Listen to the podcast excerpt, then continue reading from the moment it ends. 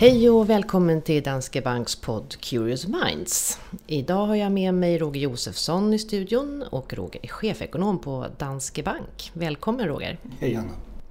Ja, igår kväll så meddelade ju den amerikanska centralbanken Fed med Janet Yellen i spetsen att de höjer styrräntan med 0,25 procentenheter.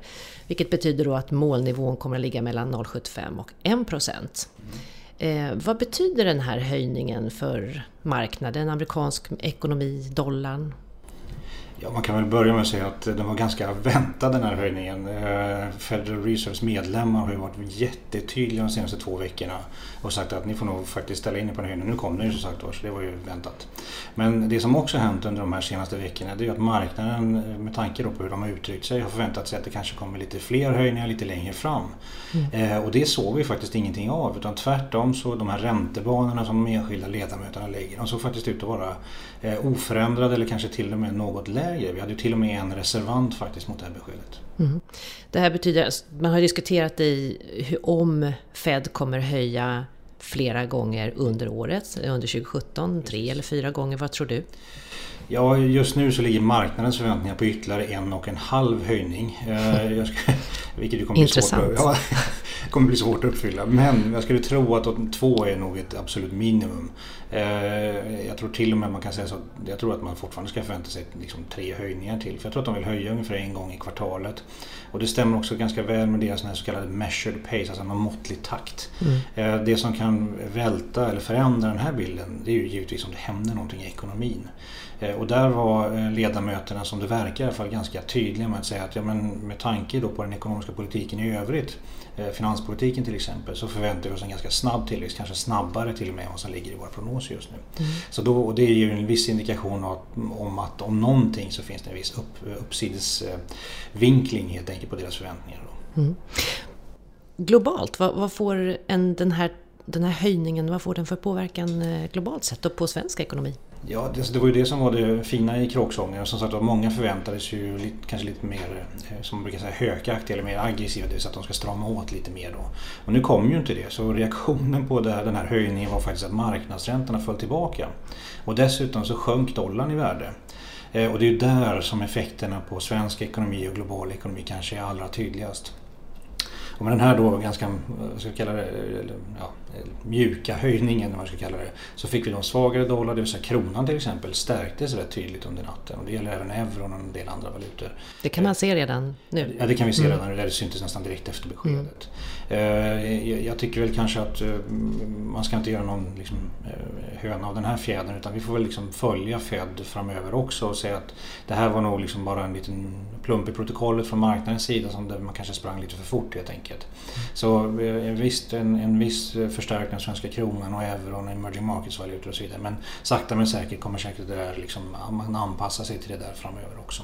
Det viktiga budskapet tycker jag från Janet Yellen, det var ju det att, ja, men, eh, jag tror hon till och med sa ordagrant så The simple message is the economy is doing well. Mm. och någonstans tyckte jag det var rätt skönt liksom. Så att, ja, men, vi har ju inte gjort några stora förändringar, vi tycker inte det har skett heller några stora förändringar när det gäller det runt omkring oss. Så därför kan vi liksom gå fram ungefär som vi har tänkt oss. Men däremot vill vi göra klart för marknaden att, att den här höjningen skulle komma så här tidigt som den gjorde nu. Då. Mm. Så, så jag tycker i grund och botten var det ett väldigt positivt budskap. Vi ska höja men vi ska inte höja i någon liksom, eh, osedvanligt snabb takt eller något sånt. Just det.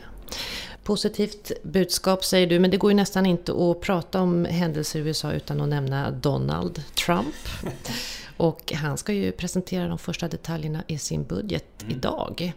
Eh, och många experter förväntar sig ju nu att Fed med sitt räntebesked kommer att kollidera lite med Trump eh, och hans planer framåt. Vad säger du om det? Ja, Trump, eh, så som det vi vet om Trump, det är att han vill gasa.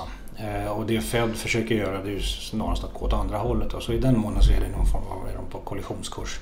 Men å andra sidan så och det underströk väl Yellen också att ja, men vi vill ju se en starkare ekonomi och högre sysselsättning och kanske också lite högre inflation. Eller kanske framförallt lite högre inflation. Eh, men det vi vet om Trumps budget eh, det är ju att den kommer liksom spridas ut över hela det här året. Så vi, det beskedet vi, vi har egentligen fått mer detaljer under natten. Och där kan man konstatera att det kommer röra ungefär en tredjedel av den totala amerikanska budgeten. Sen kommer vi få mer besked under loppet av det här året och kanske till och med i höst.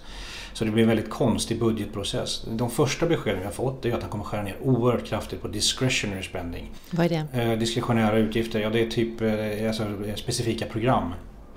Någonting som han eh, har, har, sagt att han skär ner på med, jag tror han kommer, det är till exempel deras EPA, alltså vad heter det, Environmental Protection Agency.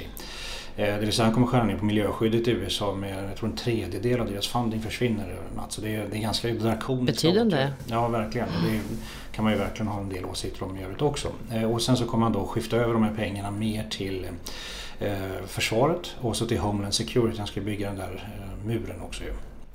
Just det. Mm. Så det är det vi, vi, liksom, vi kommer få reda på skulle jag tro i, i, under, under den här dagen. Då. Mm. Men det finns ju i det här en annan debatt också. Den hänger samman med de här att det kommer komma nya eh, åtgärder och nya besked. Och det är den här skuldtaksdebatten. Vad är, vad är det, skuldtak? Ja, eh, skuldtaket är egentligen ett, ett sätt för amerikanska politiker att styra liksom, ekonomin och se till att inte eh, presidenten och eh, helt enkelt kör iväg för, eller har för mycket utgifter. Utan man har någon form av kontroll på det. Och historiskt har inte det varit en stor grej. Men sen, egentligen sen Obama tillträdde så har det blivit liksom ett, en, en förhandlingsbricka. För det som händer när skuldtaket slår till det är att man faktiskt inte får göra några nya, eh, ny upplåning alls. Det vill säga om man ska finansiera då utgifter så måste man liksom ta från de pengar som redan finns.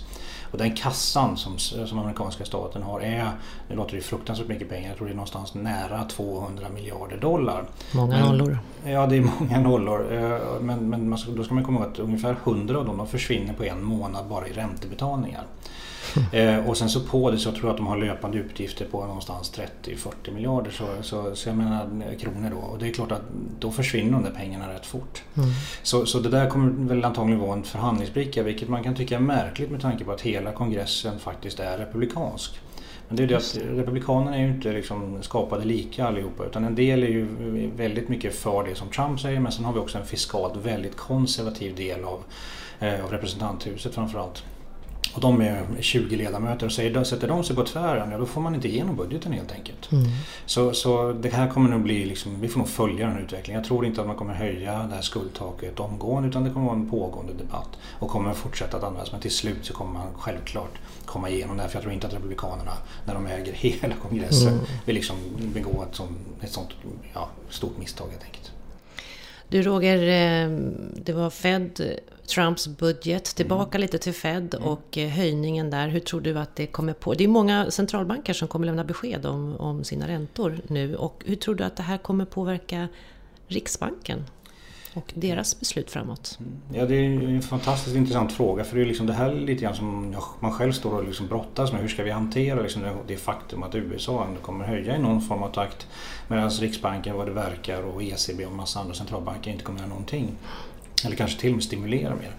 Eh, och jag skulle säga att det man ska hålla ögonen på det är framförallt valutakurserna. För vi vet ju sedan gammalt att relativ penningpolitik, det vill säga om räntan är hög i ett land och låg i ett annat land, det där brukar styra valutakurserna väldigt tydligt. Så, eh, och, och, man kan väl säga att även om vi har sett en viss sån förändring när det gäller eh, dollarn till exempel i förhållande till euron och till kronan också. Så, så ska man nog vara, mm, passa på för det kan nog vara så att det där kan gå ytterligare ett steg. Liksom att, kronan, eller att dollarn då stärks faktiskt mer tydligt framöver på grund av att USA går fram mer, mer snabbare än vad ECB och vad Riksbanken gör. Mm. Så kronan och andra valutor tror jag liksom, det kommer vara det som lite grann avgör hur man ska se på det här. Avslutningsvis då vad tror du att Riksbanken kommer göra nästa gång? De lämnar sitt besked? Ehm, ja, vi tror inte att de kommer göra någonting helt enkelt. Utan vi tror att de kommer eh, sitta stilla i båten och man får väl konstatera att inflationen som kom in nu sist var väl också liksom ett, eh, gick ju helt i linje med deras prognos och så vidare. Så nu tror vi att den kommer komma ner lite grann men jag tror de har liksom ingen anledning att vara sådär speciellt tydliga eller aggressiva här och nu. De gör ju redan rätt mycket. Mm. Det som däremot ska bli intressant här under våren är att i maj någonstans har ju Ingves utlovat då deras syn på vad de ska göra med hur penningpolitik ska utformas. Eh, så då får vi nog besked om om det blir någon sån här toleransintervall eller om man ska gå över till KPF-inflation eller inte riktigt den vanliga inflationen utan en annan inflationsmål. Ehm, så det finns massor med saker att hålla reda på när det gäller Riksbanken. Och sen då i juni då måste de ju också säga någonting om hur de tänker göra med de här QE-programmen och de tänker fortsätta framöver också. Det finns väl en rätt tydlig risk för att de måste det helt enkelt eftersom ECB antagligen kommer fortsätta under lång tid med den här typen av åtgärder och gör inte Riksbanken det då är risken att kronan blir för stark helt enkelt. Mm. Så mycket att, mycket att följa. Även Verkligen. Mycket att eh, hålla span på mm. framöver. Ja, härligt. Vad får jag komma tillbaka hit också? Det får du absolut göra. Vi ser fram emot det. Tack för idag Roger. Tack, tack.